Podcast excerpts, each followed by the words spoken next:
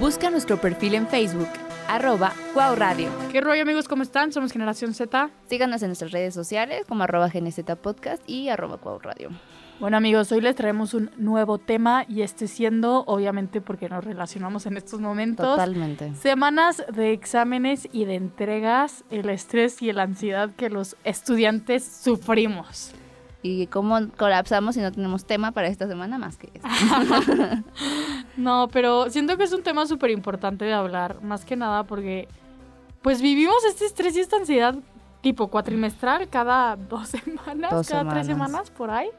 Y este, y pues obviamente los semestrales, pues peor, porque pues es todo lo que viste en un semestre y los exámenes, las entregas, o sea, está horrible y el nivel de estrés, neta, que, o sea, siento que nadie lo considera como de que, güey, pues tienes Importante. exámenes y entregas, pues lo normal. Pero neta sí llegas a un punto de quiebre en el que dices, ya no puedo, o sea, de verdad ya no puedo. Sí, sí, sí. O sea, yo tengo una amiga que literal le salió esquema, esquema, Mm, topas, como sí. la dermatitis, Ajá. Por, el- por, o sea, por el estrés y la ansiedad de toda la presión de los exámenes y así. O sea, yo llegué a tener problemas hasta con mi familia, así de que... Porque pues cuando yo estudio necesito así de Sí. que silencio total y estar en mi completa Ujú. aura para poder estudiar. Y era así de que es que no entendían como el, el nivel de prioridad que Sí. uno le da, pero fuera de prioridad, o sea, es un estrés constante, ¿no? Sí. Porque es un, hay que terminar trabajos y hay que terminar tareas y hay que terminar todo antes de que se venga esta fecha, porque este día este día tengo que estudiar. Y honestamente te quedas sin vida social. 100% y deja eso. Como el post, exámenes y Sí.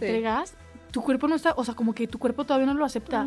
O sea, a mí me pasa en vacaciones que así estoy en la semana de que ya llevo una o dos semanas de que sin clases Ujú. y mi cuerpo sigue estresando como diciendo de que algo me falta, algo, no, algo no he entregado, Sí. como alguna preocupación, ¿sabes? Sí. O sea, como que tu cuerpo neta está de que tan rápido que ya no sabe cuando es modo de tranquilo, no tienes que hacer nada, no hay ninguna entrega, chill. Y también está como esta autoexigencia, ¿no? Que uno tiene. Bueno, depende de la Sí, claro, del depende de la persona, ¿no? Ajá.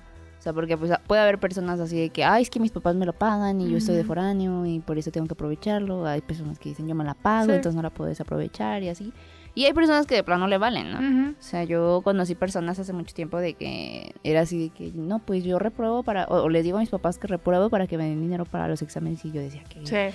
que, que malditos, ¿no? Ujú. Pero, pues, o sea, como que la, el nivel de exigencia que te pongas a ti mismo, el nivel de disciplina, también va a depender mucho de los, de cómo te vayas llevando el cuatri. Claro, pero siento que a veces algo, o sea, es como algo que no puedes controlar, porque yo conozco a personas que neta se les cae el pelo, o de que los pelos de las cejas y así, por el nivel de estrés en el que están, o sea, que están pasando. Obviamente, pues tú pones ese estrés porque le das un nivel de importancia muy alto a los exámenes y todo eso. Pero pues obviamente el contexto cambia muchísimo porque si es una persona con una beca o es una persona que no puede estar pagando un extraordinario, pues obviamente te va a estresar y vas a pensar que es el fin del mundo si te Sí. sales, si te sacas un 8. Sí, sí, sí. Porque pues en ese momento para ti es de que tu mundo entero, ¿no? Ay, no. O sea, a mí en lo personal ya no me pasa tanto como al principio, como que yo sí seguí los, los consejos de mi terapeuta, así de que relájate, no te exijas tanto y, y así, ¿no? Me dijo así de que date lo que te mereces y yo soy Sí. pobre por eso, ¿no? De que... Pero, o sea, pero porque digo, me, me doy mis breaks y, y intento como no, no presionarme como el 24/7, pero de todos modos es inevitable Sí. que personas que pues ahorita están atravesando como toda una presión de carrera social y luego digo de carrera Un- de universidad. ajá, universitaria y la vida social y, y- y todo esto pues yo creo que es como y más las responsabilidades de empezar a ser adulto ¿no? Sí. entonces pues yo creo que esta es como la mejor etapa que vamos a tener Es lo peor, que todo el mundo dice que la mejor etapa de tu vida es la universidad. Y neta estás en la universidad y como que obviamente sí lo disfrutas, pero no te das cuenta que es la mejor Ajá. etapa. A veces lo que mucho me pasa, o sea, me pasa muchas veces que digo de que, güey, no quiero de que en cinco años voltear a ver y decir de que me la estaba pasando increíble y en este momento no pasarme lo increíble, ¿sabes? Y este, y yo sí lo veo, o sea, por ejemplo, este como del estrés y así, en, mi- en mí sí cambió muchísimo. Porque tipo prepa, secundaria así, a mí me daba igual la escuela, o sea, mis Ujú. papás lo saben y todo el mundo lo sabe. Porque neta no me gustaba. Y cuando yo entré a la universidad como que ya entro en este estrés, o sea, te lo juro, saco 8 y es de que no, qué pésima calificación, no sé qué. Y en secundaria y prepa, o sea, 8 era de que, güey, te fui increíble. Fantástico. fantástico. O sea, para mí un 7 era mi 9 y un 8 era mi 10. O sea, sí. Y como verlo ahorita en retrospectiva, decir de que neta está cañón. Pero pues obviamente es súper diferente a mí, porque yo digo, estoy en la universidad porque quiero, pues ya no, o sea, ya no es a fuerza, ¿sabes? O sea, al final de cuentas, si quieres tener una carrera, pues ya es cada quien.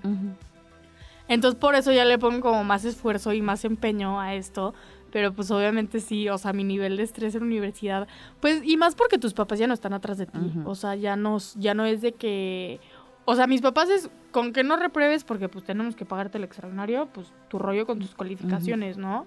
Y tus faltas y etcétera. Pero pues en prepa y en secundaria es diferente porque pues están atrás presionándote de que no puedes reprobar, haz tu tarea, no sé qué. Entonces pues sí entras como una como en un ser independiente, decir de que pues yo digo cuando hago las tareas, cuando si estudio, si no estudio, si falto o no falto, etcétera, ¿no? Sí, o sea, llega un punto en el que dices, ok, a lo mejor este en este cuatri no me fue como que tan bien, pero sé que en algún momento lo tengo que volver a estudiar, ¿no? O sea, de que al menos en nuestra carrera sí es así de que fundamental saber una cosa Sí, claro, el aprendizaje igual lo vas a tener que que retomar en algún momento porque pues es mucho, ¿no?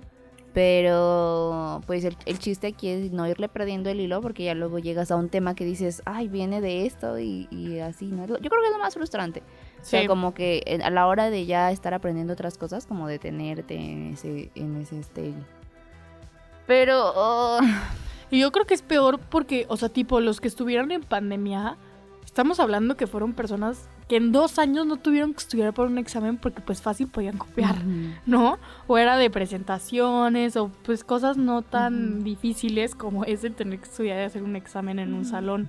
Entonces el hecho de que fuera dos años de no estrés académicamente, por así decirlo, y regresar a clases y ahora sí tener que pues estudiar, poner atención, etcétera, pues debe ser, o sea, súper estresante para ellos el decir, ya no sé cómo estudiar, se me olvidó cómo estudiar. ¿No? O sea, cómo, cómo me aprendía las cosas. Y quieres que no también, como el gasto, ¿no? O sea, de que no es lo mismo venir a la escuela que tomar la clase en sí, casa. Sí, claro, sí, sí, sí. Pero...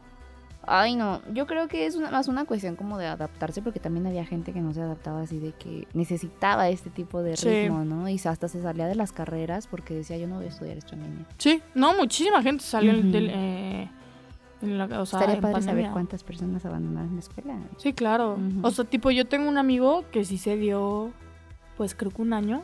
O sea, porque dijo, no puedo, no puedo. Y más porque pues estaba en una, en una carrera que era arquitectura que pues es muy práctica. Entonces, pues el hecho de tenerla en línea, pues la verdad sí está horrible porque dices, lo que estoy viendo no lo estoy aprendiendo. ¿No? O sea, yo imagino, neta, los que estudiaban medicina Digo, no manches, esos van a ser mis doctores, Los que hacían trans, ajá, exacto.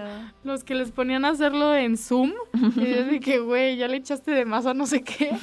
O sea, como que sí dices, ¿qué onda, no? Y no lo estoy diciendo en, mal rollo decir de que no aprendieron ni nada, pero pues obviamente creo que todos saben que pues sí fue un retraso académico, pues impactante para todos, ¿no? Y ahora si lo vemos como con los niños, pues también más, ¿no? Sí, claro. si no está como esta interacción y este, te pongo a jugar y estas cosas, pues sí hay como que menos probabilidad de que aprendan y menos poniéndolo en la tele, ¿no? Eso sí se me hace terrible, la neta, que tipo en como generaciones tan pequeñas, ya sea como primaria y secundaria, el nivel de estrés que pues los niños o los adolescentes sufren por exámenes y eso. O sea, como que no se me hace saludable la neta, que desde primaria se estén estresando por un examen o por un, ¿cómo se llama? Spelling bee, o sea, ¿sabes? Ese tipo de cosas, como concursos y así.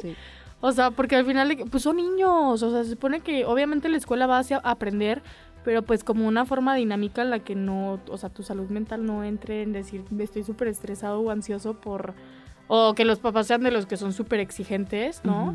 Y de que si no sacas un 10, ya sabes que vas, te van a castigar o te van a regañar horrible. O sea, porque aquí ya entra como la aprobación académica, ¿no? O sea, que tus papás te dan amor, depende de tus calificaciones. Esto está, del, está es terrible, es horrible, la neta es horrible. Pero, por ejemplo, las personas, bueno, los niños estos que tienen de que problemas en la escuela desde, desde chiquitos, bien, o sea, viene más como, como de casa, ¿no? Sí, claro, totalmente. Sí, una sí, vez nos dijeron a nosotros así de que eh, el niño recibía, o sea, en el momento en el que recibía más violencia era cuando estaba haciendo la tarea y cuando estaba comiendo. Porque eran como que las dos problemáticas más grandes que pasaban con, o sea, en la etapa de estar creciendo. Sí. Entonces, pues, a mí sí me pasa, ¿no? Mi mamá es de que súper perfeccionista y era así de que me ponía en la mesa así de que hasta cuando te dejes de salir de las líneas te vas a parar de aquí, ¿no? Sí. Y era así de que como que era una presión horrible porque Sí. pues obviamente este pues tienes a tu mamá presionándote y, y- y- y- pero tú con cero capacidades en ese momento de poder hacer Claro, las y más bien porque se y bajo enojan, presión se ajá. enojas, entonces dices, la voy, o sea, no la voy a adivinar y se va a enojar más y me va a gritar más. Sí. No, sí, claro. Como cuando te aprendes las tablas, ¿no? Está horrible también eso. No, hombre, yo me sé las tablas, pero gritadas. o sea, de verdad. Sí. Que entiendo, o sea, como que sí entiendo de alguna parte como ya el, el nivel de, de los papás que se desesperan de Sí. decir que ya, estás tonto, que, ¿sabes? Pero te pones en la otra parte de los niños y dices, a ver, o sea, que No tú te- te... lo sepas no significa que el niño las- lo va a saber porque Ujú. para él es, o sea, de cero. Tú Ujú. piensas que es fácil porque tú ya sabes, ¿no? Ujú. O sea, es como esta parte que digo, güey, tranqui, tranqui, Sí. son niños. Educación respetuosa, ¿no? Exacto, sí, Crianza sí, sí. respetuosa. Justo. Pero pues esto sería todo por el día de hoy, amigos. Espero que les haya gustado el episodio. Mándenos bendiciones y corazoncitos para, Para nuestros, exámenes y entregas. Y esperemos que ninguna de las dos tengamos que ingresar a un psiquiátrico por Estamos salud mental. Exacto. Pero pues eso se- sería todo. Nos vemos el siguiente martes. Chao, chao. Adiós. Cuau Radio. Transmitimos desde nuestro estudio en Universidad Cuauhtémoc, Aguascalientes. Nuestra señal digital de podcast y televisión en vivo disponible en YouTube y Spotify. Cuau Radio de Escuela de la Creatividad. Cuau Radio, pensando como tú.